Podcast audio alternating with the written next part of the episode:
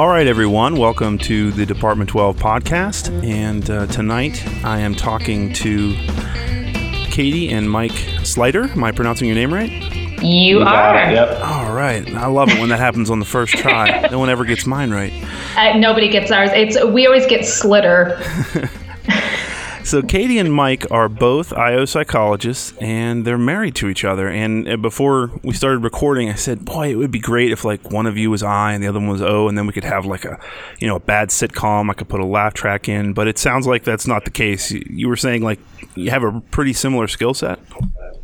We do, yeah. So um, we are, are both uh, former academicians turned practitioners. And now, when we were in academia, we did have some differences in terms of, of what we researched. But um, since moving into the practitioner world, we are essentially doing the same thing. Um, so we, we are both senior consultants at First Person.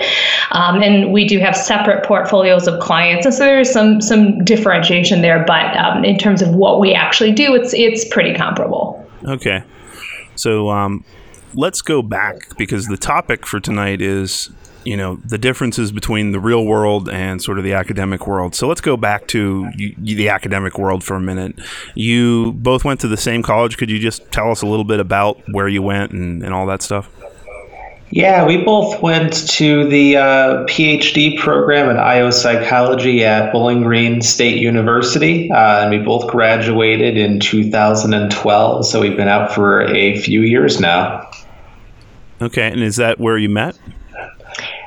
It is. We, we occasionally get the flyer in the mail saying that you are Falcon Flames and you should be donating to the university.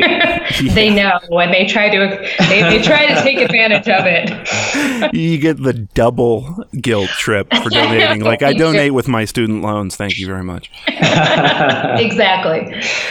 So uh, you met and you were both working on your PhD, and you, you, came out of the PhD program, and it sounds like for a while you were on the academic side. Um, what made you decide to make the switch over to uh, the real world, quote unquote?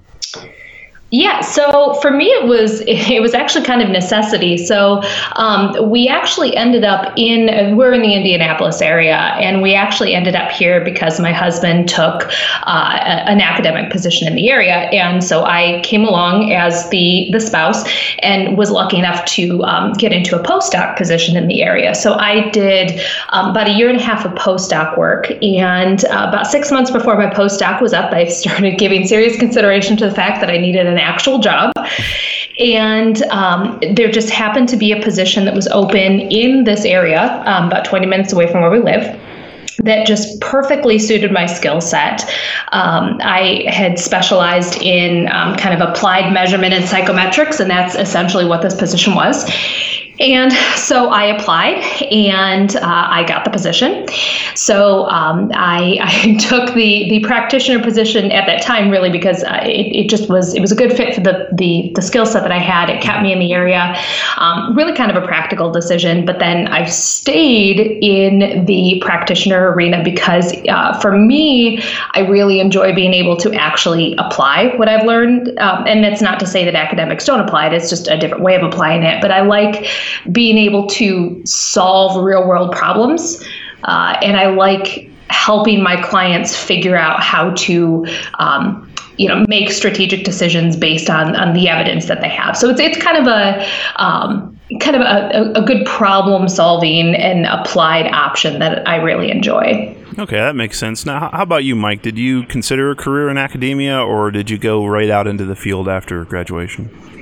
Uh, well, I was uh, I was an assistant professor for three years at IUPUI, Indiana University, Purdue University, Indianapolis, uh, in the Master's IO program. So I, I, had been thinking I was going to stick to an academic career, and then I started doing some contract work on the side for the company that I'm currently working for, First Person. I, I was really enjoying the work. It was different. It was neat to actually apply some of the uh, well, some of the topics that I learned about, some of the topics that I taught about uh, in in classes. So actually applying those, and they made me a, a, job offer, and I said, you know, I'll give it a shot. I'll see what it's like, uh, see what the academic world is like, and two years later, I'm still here. Okay, so take me back to that that moment of decision, if you don't mind, Mike. So, what when you get this job offer, what are like the pros and cons? What's going through your head as you're making the decision whether you're going to stay in academia or or take this job? Yeah, that's that's a, a very good, a very good point, a, a question, and I, I, think that I would be remiss if I didn't say that the increased salary played uh, no. a bit role there. I know, I know. Doesn't that sound doesn't that sound terrible? Don't listen, uh, kids. IOs don't care about that sort of thing. Sorry, go ahead. No, no, uh-uh. no, we don't. So that that played a role. The fact that you know we were considering um, starting a family at the time, and the fact that it would be a fully remote position was was very appealing for me. Um, and, and, like I said, it, it, was so interesting and neat for me to start to practice all of the different things I've taught and uh, learned about and then taught that it, it just seemed like it would be a, an exciting uh, choice for me. Uh, yeah. kind of out of the norm, you know, taking kind of a riskier path, but I decided uh, I'll go for it.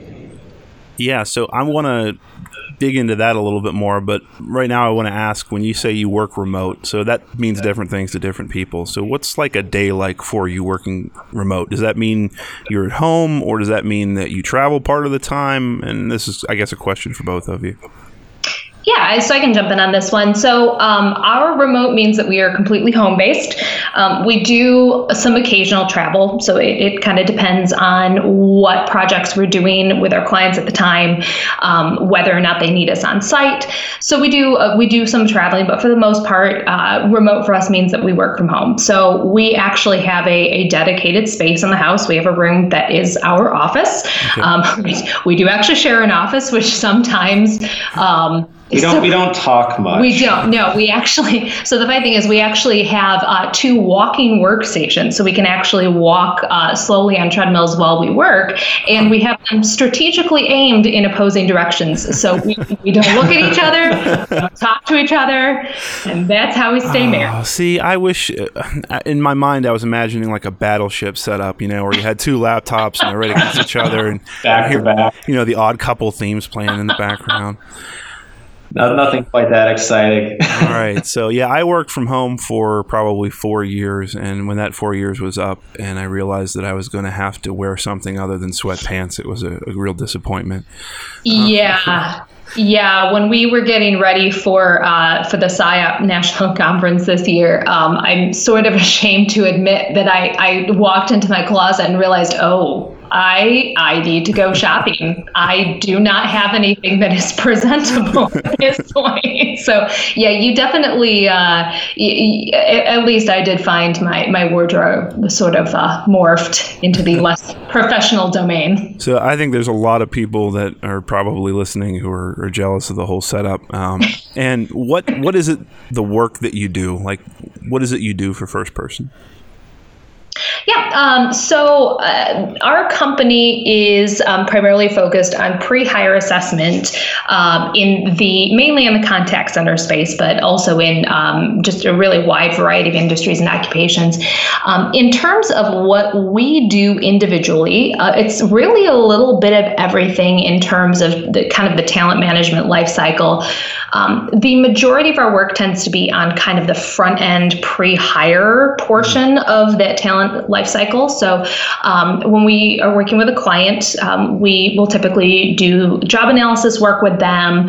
Um, we will often do some uh, validation work with them, um, some concurrent validation, sometimes predictive validation. We do you know transport validation um, to put together an assessment process that will be most predictive for them we help them put it into place. Sometimes we help with developing of, of interviews to go along with those pre-hire assessments. We help our clients work through the whole process of getting people through the pipeline. Uh, and then we really just kind of partner with our clients over the years to help them uh, refine and improve that system. Uh, and typically that involves uh, an annual or semi annual business review uh, where we are looking at the relationships between the assessments and uh, attrition and performance, and just kind of constantly updating the process. So it's really kind of full talent management lifecycle processes. Okay, and do you focus on a particular industry, or is it a pretty diverse portfolio of uh, clients you work with? Yes, I, I, think that most of our focus has historically been on frontline service. So there's a lot of work with call centers and outsourcers. Uh, we do work with telecommunications uh, and insurance. Uh, so I mean, it's a pretty broad uh, portfolio of clients that we have, uh, but there's a there's probably a disproportionate focus on I'd say frontline service. Okay. Sales and service. Yeah, so a lot of different industries, but the occupation tends to be more heavily focused on on uh, the contact center. Okay. So um, I guess this is more question for Mike then. If you, what part of your day or what part of your job makes you say, "Oh man, I wish I was back in academia"? I'm going to try to get you in trouble here. no, that's uh, that's perfectly fine. And I think the couple of times that I've really struggled and wished I was back in academia uh, has to do with the deadlines, the really aggressive deadlines that we sometimes have to set or are set by clients, which means that I need to work Thursday night, Friday night, all day Saturday, all day Sunday. In academia, there was never a true emergency that would uh, elicit that kind of response. Oh no, I have reviewer comments that are due in a few days, or I have an article revision that's due. Well, we all know that in academia, those are shifting deadlines. Yeah. In applied world, no, no, you got to hit those deadlines, or you could be in some real trouble. You could lose the client. So that's probably uh, when I feel that way the most. That makes sense. Um, so, Katie, building on that, what are some of the differences you see between you know what IO was in the classroom when you were learning versus what it is now for you in your your day to day life? Hmm. Okay, so I, I, I, will start by saying I, I think the the thing that surprised me the most when I made the shift into practice was how different data work is in practice than it is in how we learn about it. So um, I, have taken statistics classes, I've taught statistics classes, um, all with a very you know applied focus, uh, and when, when I actually got out into the quote unquote real world, I was expecting big, beautiful data sets and I was going to do some IRT analyses and I was going to do these really awesome models and it was just going to be great. And I quickly realized that um, often the sample sizes are smaller than what we would consider to be ideal. Um, oftentimes, I was working with criterion variables that were, um, in some cases, really unreliable, or you know, just variables that, if given the choice, maybe I wouldn't want to work with. Um, for a variety of different reasons. Just a lot of a lot of differences in terms of what real data look like versus the data sets that we kind of play around with in the classroom. And quickly learned that you have to you have to adapt and you have to figure out how you are going to tell a story with data when you can't fall back on all those perfect practices mm-hmm. that you out yeah. that was the big one for me. Yeah, I can sympathize with that, and you know, your your you know academic mind rebels against these incomplete data sets, and it rebels yeah. against telling that story because you just want to be like, oh, you want to hedge it, you want to use all those words you yes. use in a paper, like, well, maybe, and yeah, but the client doesn't really want to hear that. You know, the client yeah. wants to hear a clean Uh, simple, actionable story. So, and you know, two years, three years actually, three years into the applied world, you know, three years full time in the applied world, I'm, I'm still that's still a learning curve for me. Is to be more declarative and more decisive, and to not say, you know, in academia, it's always well, this may possibly be related to this, but we don't want to say for certain. And it's having to learn how to go into a meeting and say, this is what we are seeing, this is what it means, this is what you need to do. Yeah, that makes a lot of sense. Yeah. So, Mike, if you could go back, if I could wave a magic wand and send you back into the classroom, would you change anything that you teach, that you taught, or that you know, would you would you tell your students anything different as a result of your experience? You know, I think that uh, the big thing I would do, I, I would often have students do very research based, very conference based presentations about some topic. And I would make it very formal, I'd make it very timed, I'd make sure I grade them on how well they did and describing the theories and the methods and so on.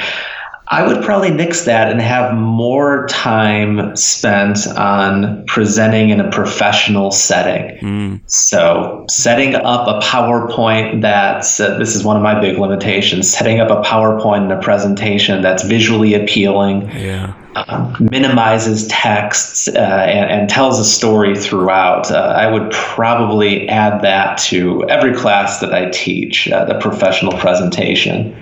Yeah, that makes a lot of sense. And it is just a completely different world. And you also have to be prepared for okay, you're three slides in, and all of a sudden the client is just peppering you with questions. Yep. They're not going to wait for you to get to the end, and nobody's sitting no. there with a ti- with a uh, uh, a timer either to say, okay, well, you got two minutes left, so you better get this done. yeah. Yep. Well, one of the things uh, when I first started at First Person, our executive VP uh, asked me to do a practice presentation with him before I presented results to a client. And I started bringing up things like chi square and regression coefficient. And he, he verbally slapped me for doing that. He started asking questions well, how does our chi square compare to other companies' chi squares? I'm like, okay, that was my first mistake. Uh, so, uh, you know, it, it's a different language. It really is uh, from what we learned in, in grad school. And it's something that you really have to adapt to. You should have said ours is more square. Moving on. Much squarer. okay. Let's say you were um, talking to someone who is at sort of getting close to the end of their doctoral uh, dissertation journey and they're trying to make up their mind, trying to decide uh, whether they're going to pursue an academic career or an applied career. What would you tell them, or what kinds of questions would you ask them to help them make up their mind about that? Yeah, I, I, think my my first piece of advice would be to try to get as much applied experience as you can while you're in school, uh, regardless of whether you think you want to go into academia or into applied work, because there there really is no downside to having that applied work. Um, it's going to help you develop soft skills and to to really figure out how to be flexible and adaptable with what you've learned, which is going to be beneficial whether you go into academia or applied work. Um, but if there is any downside out in your mind, having that experience, I would say, is the best way to figure out which one better fits you. Um, so that that would really be my my big piece of advice would be to find ways to get that applied work, whether it's volunteering, um, whether it's you know working with someone at your university who does consulting on the side, there or actually finding uh, a, a formal internship. I think that's probably the best thing that you can do for yourself is to get that experience experience. That makes a lot of sense. Anything to add, Mike?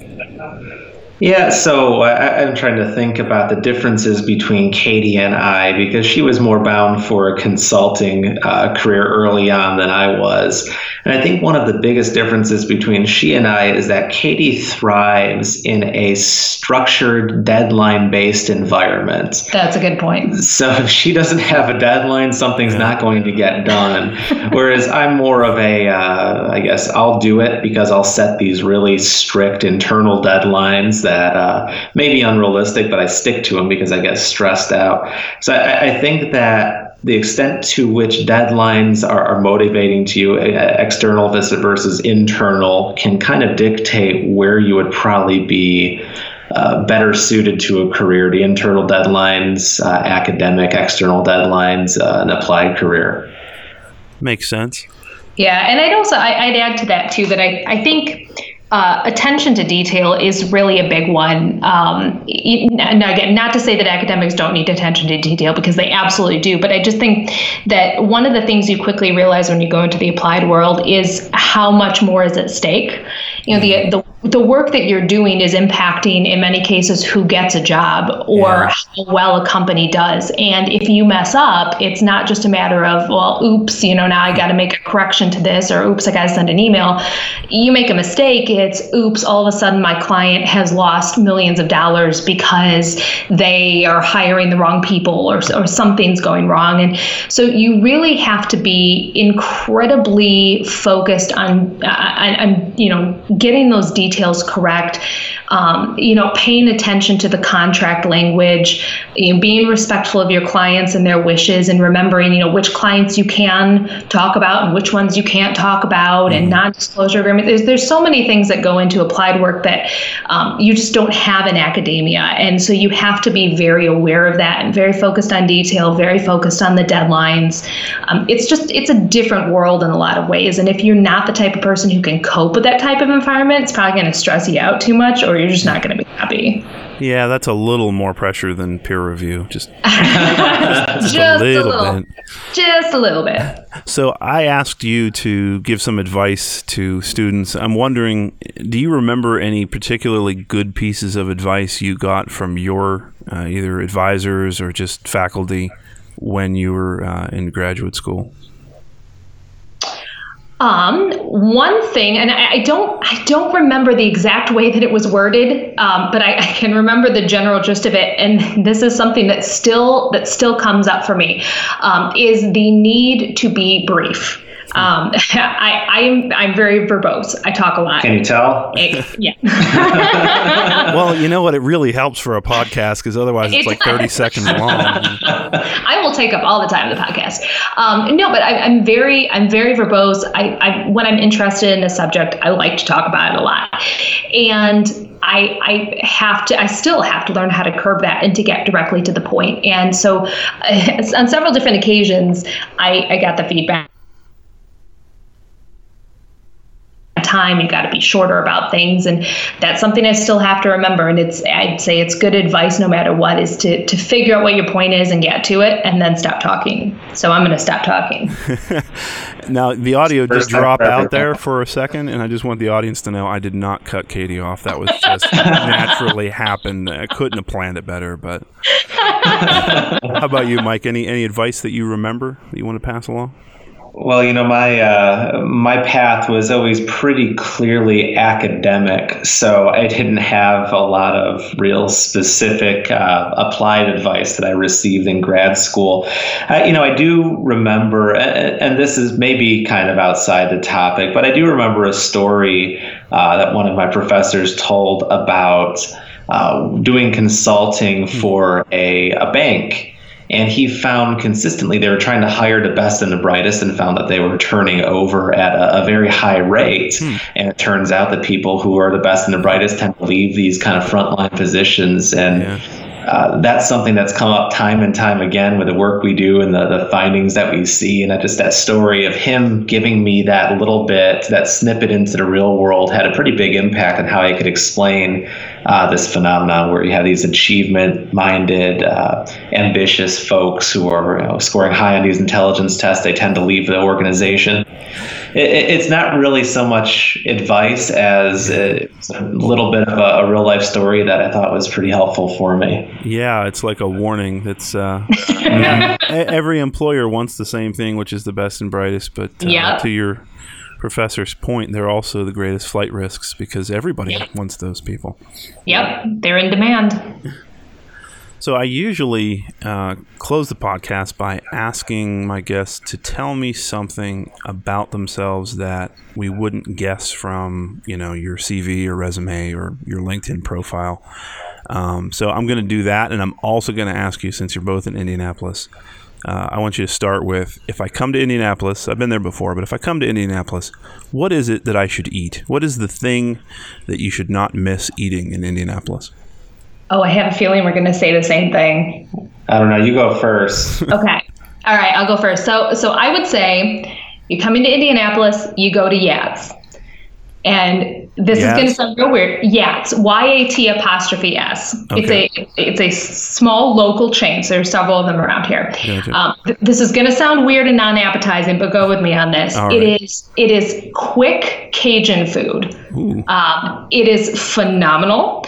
Um, in fact, I, I, recently chaired a uh, SIOP consortium with someone who used to live in the Indianapolis area, and one of the first things that he said to me when we talked um, was, "Oh my gosh, I miss Yats so much." Wow. Uh, so it's it's if you come here, go to Yats. It's delicious. I wouldn't have guessed in a million years that I'm coming to Indianapolis for Cajun food. no, no, Midwest, mid, yeah, Midwest. No, fast, it's, it's fast Cajun. Fast Cajun. It sounds it, it sounds weird, but it's it's delicious. Yeah, it doesn't sound weird to me. It sounds pretty spectacular. Were you going to say the same thing, Mike? I was going to say the same thing. Yeah, so we are we are the same person. We are essentially the same person. that's a double recommendation. It is. I'm, it I'm is. imagining you now, like I'm going to Yats with you. You're walking in lockstep. You order the same food, take it back, uh, or eating it while you're walking on the uh, the treadmill. So, the only difference is she's a vegetarian. I am a uh, meat eater. It's true. Dun, dun, dun, okay. Exactly. We are not the same person entirely. So, tell me something about each of you that uh, that might be surprise the audience. Something outside of the world of IO. Do you want to go first? Well, I, I guess I'm a avid uh, racquetballer. Okay. play play racquetball three or four times a week. Uh, I enter tournaments, despite the fact that almost every time I enter a tournament, I tear some part of my body and end up having to have it repaired. I think it's too much Cajun food. That's, that's my advice. Quick Cajun food in Indianapolis, it's wrecking your body, Mike. Really. that story would be funnier if it weren't true that he was destroying every joint in his body. Yeah. But so it let, works. let me guess, like massage therapy or physical therapy is your hobby then, Katie? it, it, would save us a lot of money if it were, but yeah, yeah, that's uh, it's it's a it's a situation. Oh, I can do Katie's too. Uh, she was in beauty pageants oh, until she was 22 oh. years old. Oh, I was not going to share that in. The, the first year of grad school, she was competing in Miss Ohio. I was not going to share that one. but it is true. I need to interview couples more often. so was your was your like talent like predictive validity tests or could you like predict who was going to win ahead of time with like a bubble sheet? I, I, yeah, I sang this beautiful aria about the different forms of, of validation that you could do. Um, yeah, it was really it was quite moving. I would like to hear that. That might be a special episode of the 2012 podcast. So, what were you going to say before uh, Mike jumped in? Um, I, you know, I was actually kind of struggling to figure out exactly what to say. Um, I feel like there's a lot of stuff that kind of has popped up on my, my social media. Um, and one thing that, that I did kind of think of is that I've been um, fairly fairly avidly involved in uh, animal rescue since um, back in college. So I was actually part of a, a, group in college that worked with the local humane society, um, and we have a couple rescue dogs ourselves. We've been uh, dog foster family. So um, that's really kind of been a passion of mine uh, for for many years is um, is is animal rescue. All right, very cool. Well, yeah. I want to thank both of you for being uh, on the uh, show tonight. I'm going to put uh, some contact information for you in the show notes. I'll also put a link to your employer if anybody's interested in learning more about First Person. And uh, thanks a lot. Yeah, thank yeah, you for having for us. having us, Ben. Have a great, uh, great night.